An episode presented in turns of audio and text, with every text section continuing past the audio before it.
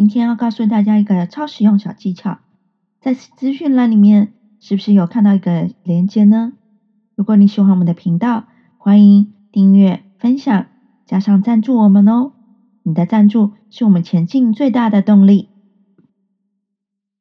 在新的一年，我们即将和圣人力进行合作，也欢迎大家上网搜寻圣人力。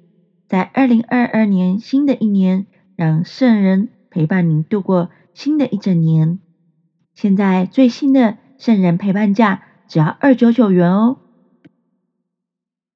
Hello，大家好，这是圣人小故事，这是天主教圣人，欢迎大家一起来认识。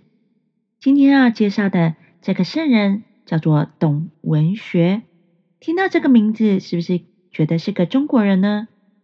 但是。董神父是个法国人，在一八三五年三十三岁就被派到中国来传教，一九九六年才被宣为圣人。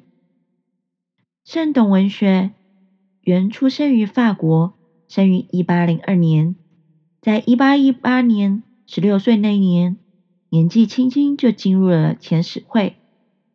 一八三五年三十三岁那一年。慈禧太后出生的那一年，被派到中国，在河南、湖北传教。在清朝道光年间，教难时被捕入狱，受尽各样的侮辱。五年之后，一八四零年九月十一号被判绞刑，是不是觉得很可惜呢？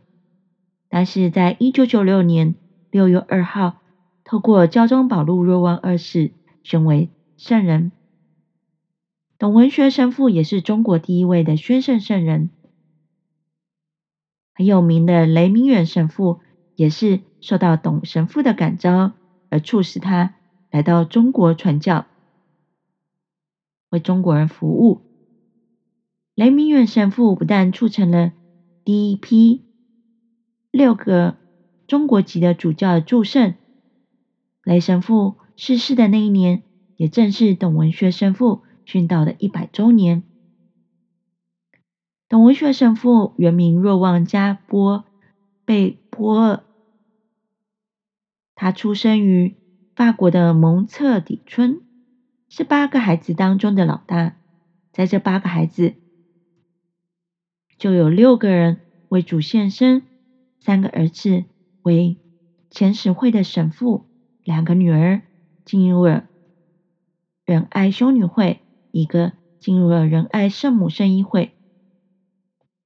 董文学虽然在二十四岁进朵之后想到外邦传教，可是总会长以及其他人认为董神父的健康情形不适合去外地，于是派他到了桑福路的修院任教。在一八三一年，董神父的弟弟路易神父病逝于在中。去中国的路上，在他去世之前，回光返照说：“壮志未酬身先死，希望我的哥哥能够替我能够先完成。”但是天主的旨意是要他再等等。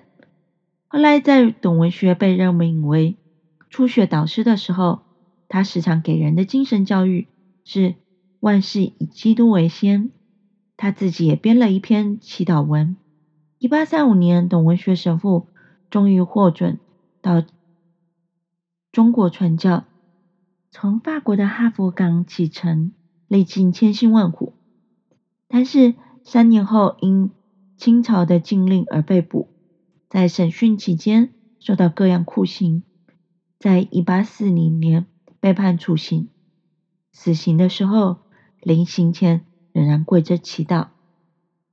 所以，让我们一起来祈祷，因父及子及圣神之名，亲爱的天主，谢谢你赐给我们懂文学神父，在中国的传教工作还没有展开的时候，你就亲自派他到了中国。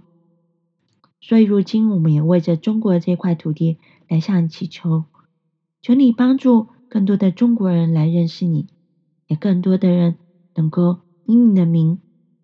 更多的来宣扬，谢谢你，求你时常让我们为中国这块土地祈祷。